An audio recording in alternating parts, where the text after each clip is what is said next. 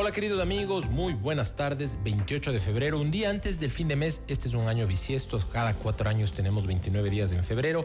Y créanme que hoy es un día especial. Primero porque vamos a hablar sobre un tema que pocos conocen, que son las enfermedades raras. Y ustedes dirán, bueno, aquí hacemos salud pública, ¿por qué hablar de algo que realmente puede ser, entre comillas, poco común?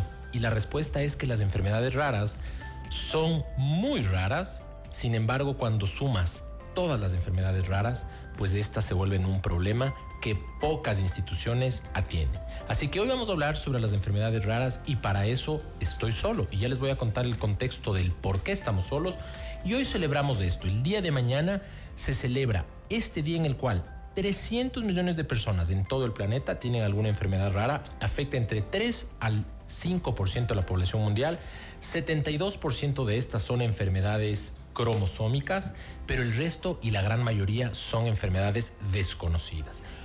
Obviamente quisiéramos que ustedes nos hagan sus preguntas. Por ahí hay mucha gente que escucha esta radio y que tiene algún niño, algún familiar o algún conocido que tenga alguna enfermedad rara. Así que Nikki nos va a dar los teléfonos pues para avanzar en esta charla el día de hoy. Claro que sí, bienvenido doctor al programa 098-999-9819, 098-999-9819 son nuestros números de contacto para que ustedes nos escriban y realicen todas las preguntas al doctor Esteban Ortiz que nos acompaña hoy en su segmento Mundo Salud. Esteban, la primera pregunta, ya tenemos algunas en nuestro chat, lo hicimos desde, desde que arrancamos el programa en los anuncios. ¿Existe investigación médica sobre estas enfermedades? ¿Es limitada o es extensa? Bueno, es una excelente pregunta y les voy a dar la definición primero, porque la gente dice, bueno, ¿qué es raro? ¿no? Y qué es raro es una forma difícil de describir. Básicamente se habla, dependiendo del lugar. En los Estados Unidos se dice que una enfermedad rara es aquella que afecta a menos, a menos de una persona de entre cada dos mil personas. En Europa se habla de una eh, cada 10 mil, es decir, una enfermedad que, por ejemplo, se presente en menos de una persona de cada 10 mil personas que viven en dicho país. Vean ustedes que en ese contexto, y les voy a poner un ejemplo, el síndrome de Down es una enfermedad que si bien es cromosómica, es genética, afecta a uno de cada mil nacidos vivos. Sin embargo, hay otras patologías, como por ejemplo la enfermedad de Gaucher, que afecta a uno de cada 10 mil personas, el síndrome de duplicación del cromosoma 15 que afecta a uno en cada 30 mil hasta cada 60 mil personas y hay enfermedades que afectan a uno de cada 100 mil personas. ¿Qué quiere decir esto? Que en un país de 17 millones de personas nosotros podríamos llegar a tener y de forma muy desconocida, por ejemplo, 10 personas con una sola enfermedad.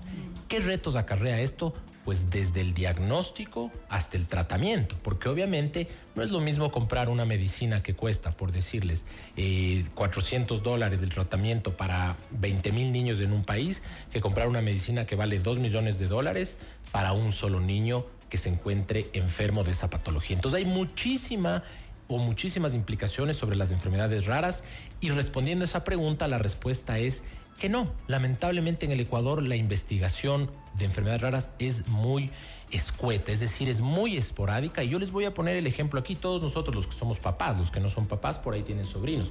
Cuando van a ser un niño, una niña, todos están felices, están pendientes de que su niño su niña nazca, nace el niño, salen del hospital y van y tienen su niño y tienen el proceso normal de crianza. Sin embargo, imaginen ustedes el escenario al revés Estás en un hospital, nace tu niño o tu niña, pero tu niño o tu niña no deja el hospital. ¿Por qué? Porque el médico encuentra algo raro. Tal vez una malformación congénita, tal vez tenía un dedito de más, tal vez tenía inclusive, por ejemplo, alguna lesión eh, que, que exponía, por ejemplo, el estómago, no tenía pared abdominal. Por ahí tiene la carita muy característica de un síndrome. Y claro, ¿Qué sucede ahí? Pues a la gente, a la familia se le derrumba el mundo, porque obviamente uno está esperando tener un niño, entre comillas, normal, y realmente se topa con un niño o una niña que tiene un problema de salud desde el día uno del nacimiento. Desde aquí empieza una lucha enorme de aquellos padres de familia, porque los que somos padres sabemos lo duro y cansado y hermoso que puede llegar a ser eh, la crianza, pero también seguramente ustedes conocen o han experimentado lo que es tener que criar a un niño que tiene necesidades especiales y que, por ejemplo, los requerimientos desde lo nutricional hasta dónde duerme y cómo se moviliza cambian. Entonces, hoy les vamos a hacer nosotros una, eh, un testimonio de vida a aquellos niños en el Ecuador aquellos padres luchadores que tienen algún niño o niña con una enfermedad rara. Así que sus preguntas pues nos las dejan saber que aquí estamos para resolverlas. Carlita. Ciertamente ya tenemos preguntas. Recuerden que nos pueden escribir al 098 99 99 819.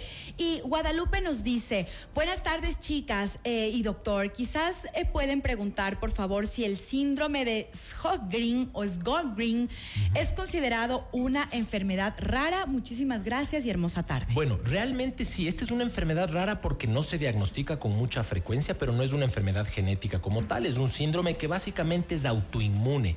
En estas eh, personas la característica es que tienen la piel seca, las mucosas secas y que básicamente tienen una condición en la cual no secretan saliva, no secretan sudor. Entonces, todo el contexto de su cuerpo, pues obviamente y dentro de esto es lidiar con una enfermedad que puede llegar a ser muy rara y que tiene un tratamiento pues muy costoso. Pero si no tiene saliva, por ejemplo, ¿qué, qué es lo que pasa para poder alimentarse, para poder hablar? Hay, a ver, básicamente hay tratamientos en los cuales estas glándulas, por ejemplo, específicas de todo el cuerpo que tienen alteraciones en los síndromes, porque son varios síndromes, ¿no? Síndrome de Sjögren, como les digo, puede afectar la calidad de vida. Usualmente se hablaba y que tenían estos niños cuando nacen, algunos de estos niños pueden llegar a tener problemas congénitos, que no nos vamos a poner a hablar de cada uno de estos, pero en general lo que hacen y lo que requieren es obviamente un diagnóstico y un tratamiento oportuno. Lo que pueden en general eh, incluir los nuevos tratamientos son los nuevos medicamentos que ustedes habrán escuchado, los famosos biológicos o biosimilares, es decir, son medicamentos que ya no son químicos. Una pastilla, la aspirina, es un medicamento químico que usted lo procesa de forma química, pero en cambio un medicamento biológico, un anticuerpo mononuclear que está diseñado para eh, controlar precisamente estas enfermedades autoinmunes, se lo diseña en un laboratorio a través de la producción biológica, es decir, se agarra una bacteria o un microorganismo para que produzca un anticuerpo. Entonces los tratamientos y en este caso el tipo de manejo pueden llegar a ser complicados. Pero vean ustedes que a pesar de que es una enfermedad rara, porque el diagnóstico es raro, hoy nosotros estamos viendo cada día más la aparición de nuevas enfermedades congénitas y raras. Entre ellas, yo les cuento una historia personal.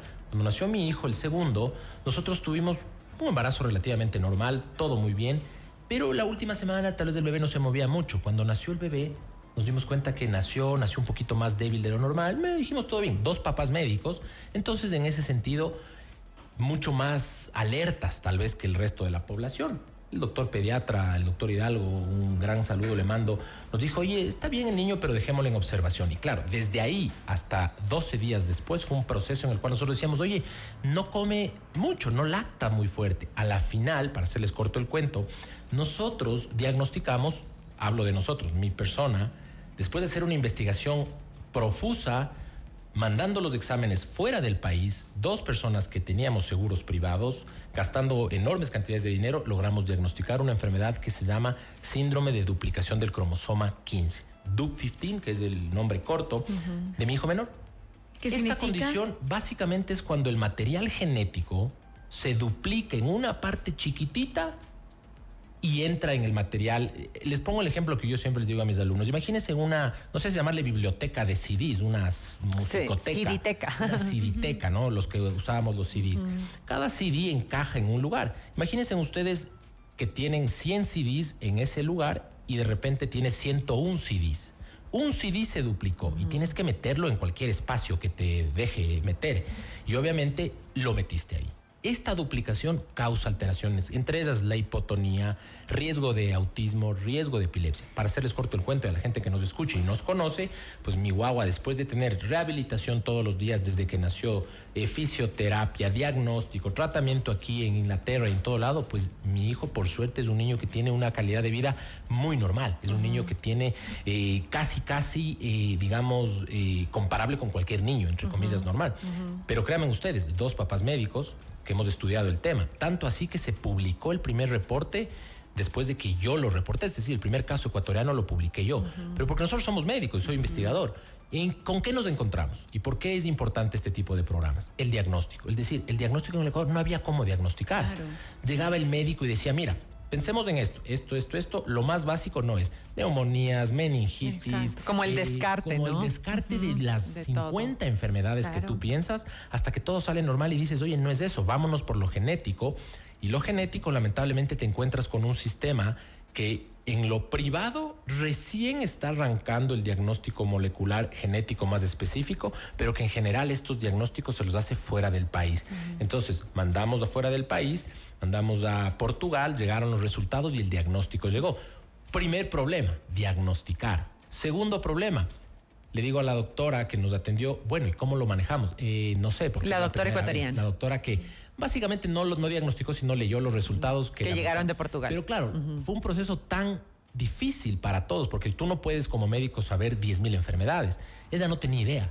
El que tuvo que estudiar y volverse experto mundial fui yo, porque obviamente pues la necesidad crea esa ambición de conocimiento. Y pues les pongo esta historia personal porque para mí ha sido, si bien ha sido un proceso, entre comillas, un poco más duro de lo normal, somos dos personas privilegiadas, con trabajo, con seguros, que ha sido posible. Y somos dos médicos.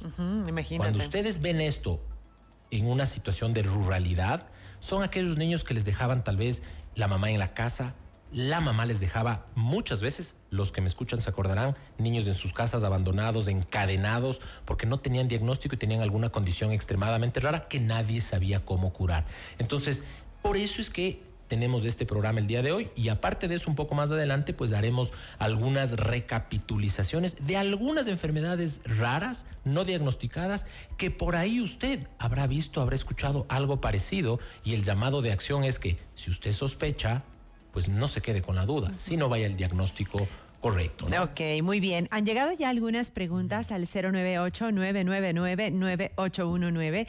Acá eh, te preguntan, Esteban, sobre la endometriosis. Desconocida en Ecuador, no hay especialistas, hay falsos especialistas que en lugar de ayudar a las mujeres con esa enfermedad, les causan más daño, es lo que nos escriben. Lo hablamos el día viernes eh, con nuestra presentadora invitada, precisamente, que ella, este, Alison Corral, que ella precisamente tiene endometriosis y eh, ella nos contaba lo difícil que fue para ella poder trabajar primero con el diagnóstico, que es algo que hablábamos ahora mismo, y luego encontrar especialistas que puedan ayudarla acá en el país. Correcto. Eh, nuevamente, no voy a, desvalorizar ninguna enfermedad. Cada uno vive un proceso diferente. Una gripe para una persona puede ser muy leve, una endometriosis para alguien puede ser muy grave. Lamentablemente, la endometriosis no es una enfermedad rara. Es decir, es una enfermedad que afecta al 10% de las mujeres en edad fértil. No es rara el Ministerio de Salud tiene una lista de 106 enfermedades en el Ecuador. No voy a leerlas todas, pero les pongo ejemplos. Eh, síndrome de Cushing congénito, eh, hipotiroidismo congénito, le tiene a la enfermedad de Huntington, el autismo como enfermedad también la tienen como una enfermedad rara. La famosa ELA, que es muy conocida hoy por hoy por eh, Paola. las neuropatías o las distrofias musculares como la de Duchenne, Becker y otras. El síndrome obviamente de Menier. La enfermedad de Gaucher o de Gaucher.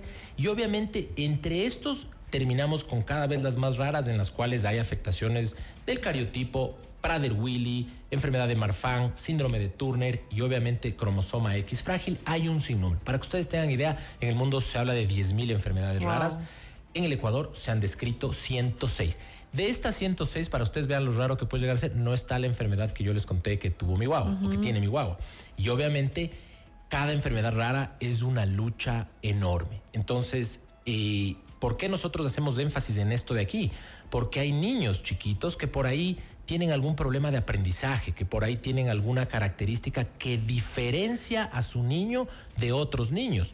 Para un médico es más fácil darse cuenta, pero para un padre o una madre siempre uno va a saber cómo es su hijo. Si es que esos niños están en el Ecuador por ahí sin diagnóstico, es importante consultar con un genetista, porque por ahí podría llegar a tener una enfermedad genética que obviamente es difícil tratar hoy por hoy, pero el tratamiento genómico y, eventualmente eh, el tratamiento ya modificando los genes, pues es una realidad. Ese, ese es el especialista, Esteban, entonces, que acompaña este proceso, que tú recomiendas acompañar este proceso. Estoy pensando que si tienes algún síntoma, lo que sea, vas, te descartan gripe, te descartan esto, te descartan, empiezas a este descarte y dicen, no, es algo raro, qué raro lo que te está pasando, es algo raro lo que tienes.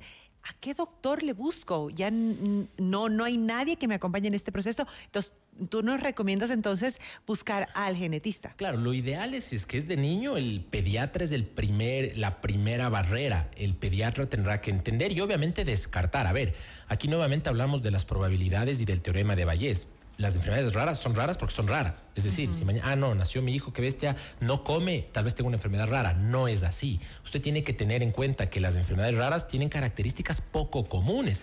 Les pongo el ejemplo del síndrome de Red. Es común, aquí en el mundo se presentan pocos casos, en el Ecuador muchísimo menos, pero los padres de familia y, las redes de apoyo es lo que permite que se llegue a un diagnóstico. Si usted ve que un niño o una niña empieza a tener alguna enfermedad que es de difícil diagnóstico, el pediatra es el primero.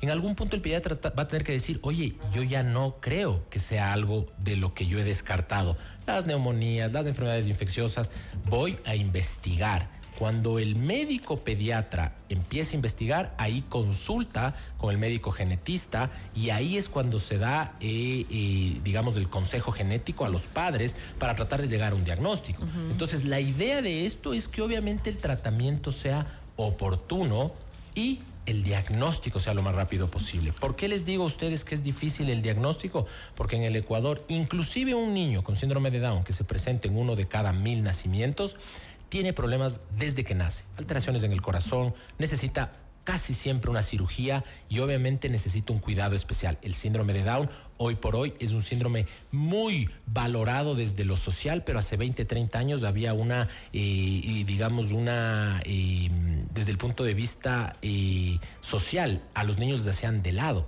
Los padres usualmente escondían a los niños con síndrome de Down y hace 30 años ellos casi no hablaban, no podían leer.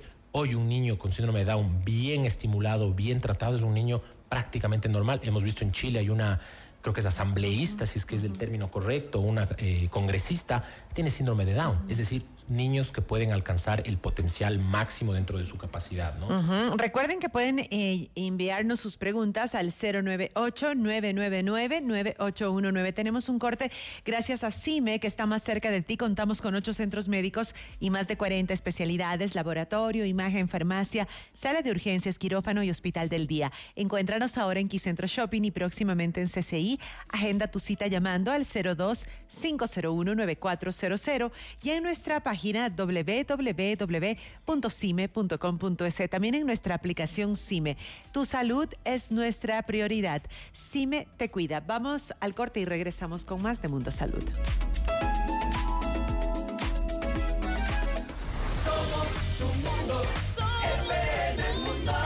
Sigue nuestra transmisión en video FM Mundo Live por YouTube, Facebook, X y en fmmundo.com. Somos FM Mundo. Comunicación 360. Inicio de publicidad. En CIME Sistemas Médicos contamos con ocho centros de medicina ambulatoria y más de 40 especialidades para tu bienestar. Agenda tu cita en Quito y Manta llamando al 02-501-9400 en nuestra página web www.cime.com.es o en nuestra nueva app CIME. Encuéntranos ahora también en CCI y Ticentro Shopping. Tu salud es nuestra prioridad. CIME te cuida. Somos tu mundo.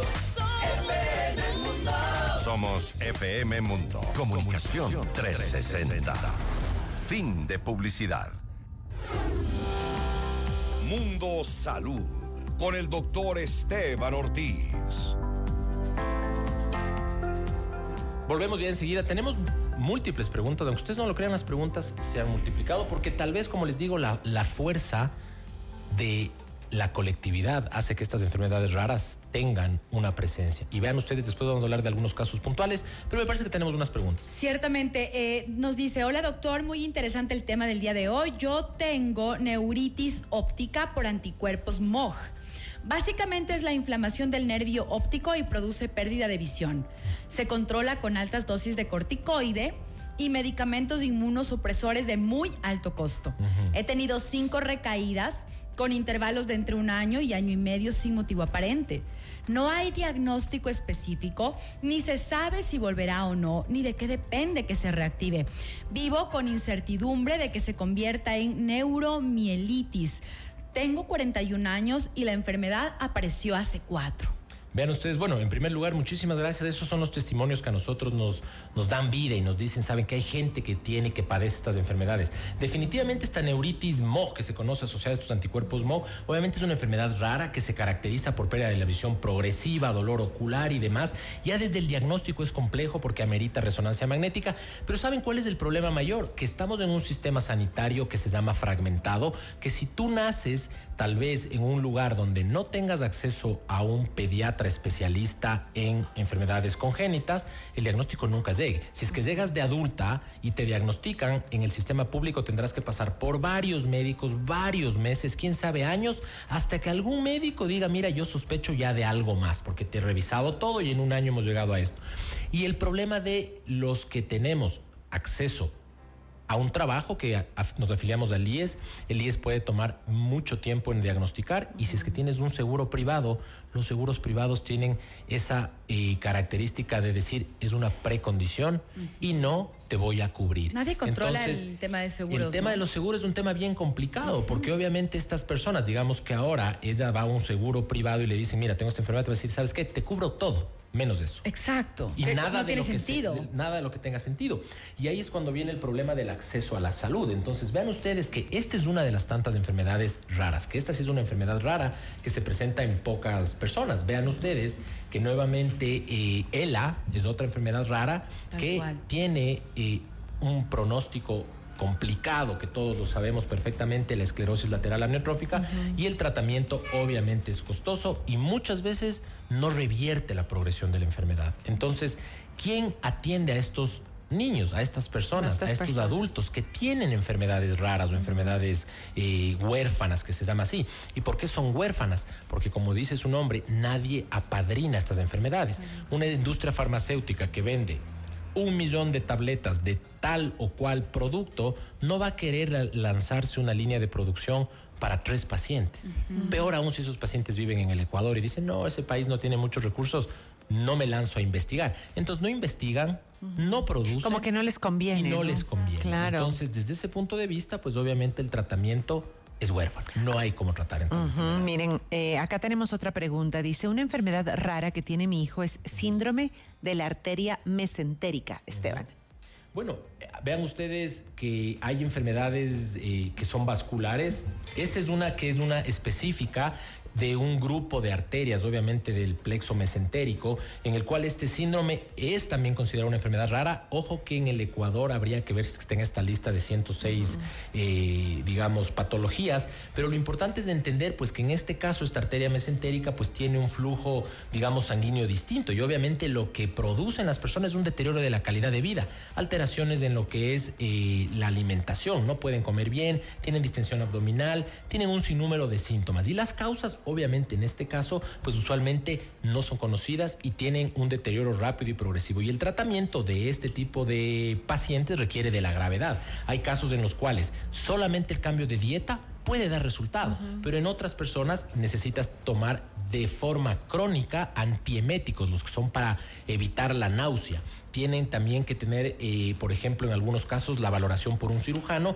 en los cuales se puede realizar una liberación vascular, que se llama, para liberar esto. Es decir, vean ustedes que son enfermedades que conllevan una carga de enfermedad que pues obviamente cuesta mucho más. Y aquí es cuando los sistemas sanitarios empiezan a sufrir, porque ¿qué haces tú? Compras un medicamento de 2 millones de dólares para dos niños que hay en el Ecuador con esa enfermedad, o te gastas los mismos 2 millones de dólares para reducir la desnutrición en 20 mil niños ecuatorianos. Entonces vienen unos dilemas éticos, de salud pública y de economía que nos afectan a todos. Que y ninguno de los dos deberían estar Ninguno de los dos deberían estar abandonados ni desatendidos. Pero ¿cuál es el que sufre? Sufren usualmente las enfermedades raras, que es pues el motivo de que el 29 de febrero, es decir, mañana, año bisiesto, se celebra el Día Mundial de las Enfermedades Raras, que el día de mañana y el día de hoy nosotros aquí visibilizamos estas enfermedades que nadie más habla, ¿no? Tenemos más preguntas. Recuerden que pueden escribirnos al 098 99 99 819. Buenas tardes, doctor. Cuando una ostomía no se puede realizar una cirugía, ¿tiene consecuencias de esta enfermedad al llevar de por vida esta bolsa pegada al cuerpo? Muchas gracias, doctor, por su respuesta. Bueno, definitivamente que sí. Lamentablemente, la principal molestia es la disminución en la calidad de vida. vean ustedes que desde el punto de vista subjetivo, los médicos salubristas y epidemiólogos han diseñado una cuantificación de cuánto se afecta tu vida en calidad de vida. Es decir, les voy a poner un ejemplo claro. Mañana a mí me amputan el dedo meñique de la mano izquierda. Obviamente a nadie le gusta que le amputen el dedo meñique de la mano izquierda, pero si es que yo le tendría que dar un peso a esa amputación, es totalmente menor a una persona que, por ejemplo, pierde la movilidad de sus miembros inferiores por una fractura de la columna torácica, es decir, queda inválido o queda, en términos generales, como se dice bien, parapléjico el peso es mayor en la paraplejía.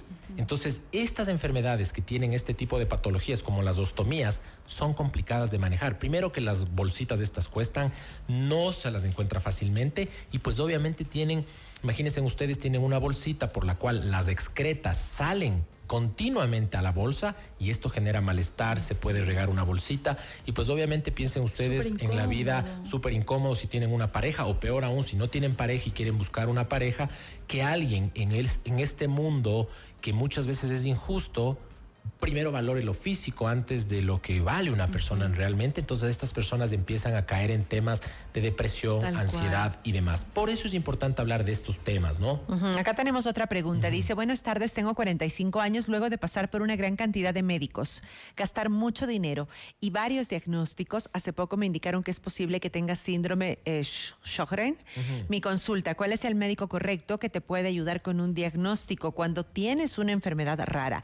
Sus síntomas aparecieron hace cinco años. Bueno, ahí en este caso, claro, si el diagnóstico está confirmado, hay que tratar síntomas. En este caso, el ojo seco con el oftalmólogo, digamos que la piel seca con el dermatólogo y obviamente otros problemas que se pueden presentar en este tipo de patología con cada uno de los especialistas. Pero eso también es el problema de por qué son huérfanos, porque no hay un doctor de cabecera. Porque ella dice que cinco años ha gastado dinero, tiempo, hasta que le descubren. Y también este malestar de no saber qué tienes, de cómo puedes vivir con Correcto. En este caso muy específico, yo diría un eh, reumatólogo. Eh, o sea, para este caso de Sgroren, un reumatólogo sería el especialista clave e ideal para esta patología. Pero, por ejemplo, voy a nombrar, y aquí viene, tengo la autorización del de, eh, papá de Leonel, les pongo una, este es un caso real. Nos acompañó, es el que nos acompañó. Nos acompañó alguna vez. Él vino acá a hablarnos de la, de Bactrel, de la asociación Bactrel, que su hijito nació con esta asociación Bactrel. Una enfermedad rara que afecta tiene anomalías vertebrales, atresia anal, tiene defectos en el corazón, tiene defectos en los deditos, bueno, tiene un montón de defectos. Yo lo conocí en el pediatra de mis hijos, mis hijos iban al control de niño sano, entre comillas, y eh, Leonel estaba ahí. Y claro, no tenía carnet de discapacidad, yo me ofendí con el sistema porque veíamos que habían políticos con el 80% de discapacidad trayéndose camaros de, autos de alta gama. Para, mientras que estos niños y estos eh, padres sufriendo en bus para llevarles a los, a los doctores, a los fisioterapistas. Entonces le ayudé, por fin tiene el carnet, pero a pesar de todas las enfermedades y las patologías que tiene, le han dado solo, entre comillas, del 36% de discapacidad que inclusive le limita para importar un vehículo para un niño que requiere de atención diaria. Es decir, llevarles solo desde el pico y placa, cuando tú no tienes el carnet, te pueden quitar tu carro. Y estos niños requieren atención médica todos los días. ¿Por qué hago el llamado de atención con el niño, obviamente, eh, en este caso, Leonel, que su papá sabe muy bien, nos está viendo, es más? Eh, es porque, claro, los papás tienen un problema social grandísimo también. Son niños que requieren el cuidado 24/7. Entonces, en el trabajo, este es otro tema. Ahora vemos que está en boga el tema de que si te presionan por teléfono a las 5 de la tarde, tú puedes denunciar porque han eh, violado un horario laboral. Pues el empleador también muchas veces tiene esa responsabilidad de decir a estas personas no les dan trabajo porque piden permiso, lo que le pasó al papá de Leonel, no le daban permiso. ¿Por qué hago este llamado de atención? Pues ustedes seguramente nos estarán oyendo. Si es que alguien de los grandes corazones que nos escucha tiene un trabajo para el papá de Leonel y yo le vengo ayudando sin ningún interés, pues déjenos saber en la radio. Aquí eh, les ayudaremos encantados. Si es que alguien tiene, él es experto en bodeguería, cobranzas y demás. ¿Por qué hago esta ayuda social que me lo tomo muy personal sin pedir permiso a nadie? Pero la radio, esta radio es de corazón, aquí nos dejan expresar lo que querramos. Es porque obviamente un niño que tiene una enfermedad rara requiere un costo de 3 mil dólares mensuales. Imagínate. Un bolsillo muy grande que muy pocos pueden alcanzar, así que hago este llamado de atención para que el sistema sanitario incluya a estos niños. Por aquí ya me hacen señas de que tenemos que irnos Nuevamente les agradezco. Se nos quedan algunas preguntas, aunque yo pensé Sí. que no iban a haber preguntas. Muchas preguntas Algunos colegas me hablan del síndrome de Huntington y otras enfermedades raras. El de- el de Cushing, lupus. este síndrome de Gaucher, que obviamente es un síndrome que todos ustedes podrán estar, eh, ya los colgaremos en las redes sociales. Quererles agradecer. Han escuchado un tema que pocos conocen, que pocos queremos hablar, que es muy personal para esos poquitos padres de familia que están por ahí en el Ecuador regados en todas las provincias, pero que lamentablemente tiene una distribución también inequitativa. Desde que tú vives en una ciudad, ya tienes ventajas sobre ese niño que vive en la zona rural y que si no tiene diagnóstico, pues lamentablemente su calidad de vida se deteriora. Así que hoy hago un llamado de atención a todos nosotros. Si ustedes conocen a alguien con enfermedades raras, ayúdenle. Y simplemente lo único que tienen que hacer, intégrenle a su vida normal. Exacto. Hay niñitos, yo conozco casos de niños que tal vez no tienen brazos y que sufren de bullying en sus escuelas por muchos de estos temas. Como padres de familia, nuestra obligación es de educar a nuestros niños. Todos somos iguales independientemente de cómo nos veamos, de qué color seamos, de qué tamaño seamos, de dónde vengamos. Si ustedes hacen eso, han hecho mucho. Así que ese es el llamado de atención. Nos vemos el siguiente miércoles con un tema un poco más eh, ligero, pues, pero les deseo un excelente inicio de marzo. Mm, pasado mañana. Todavía Exacto. El viernes. no. El viernes. Claro, el viernes. Nuevo mes, nuevo viernes. Gracias, Un abrazo para todos. Recuerden que pueden repetirse nuestro segmento Mundo Salud en nuestro canal de YouTube. Nos encuentran como FM Mundo Live. Ya volvemos.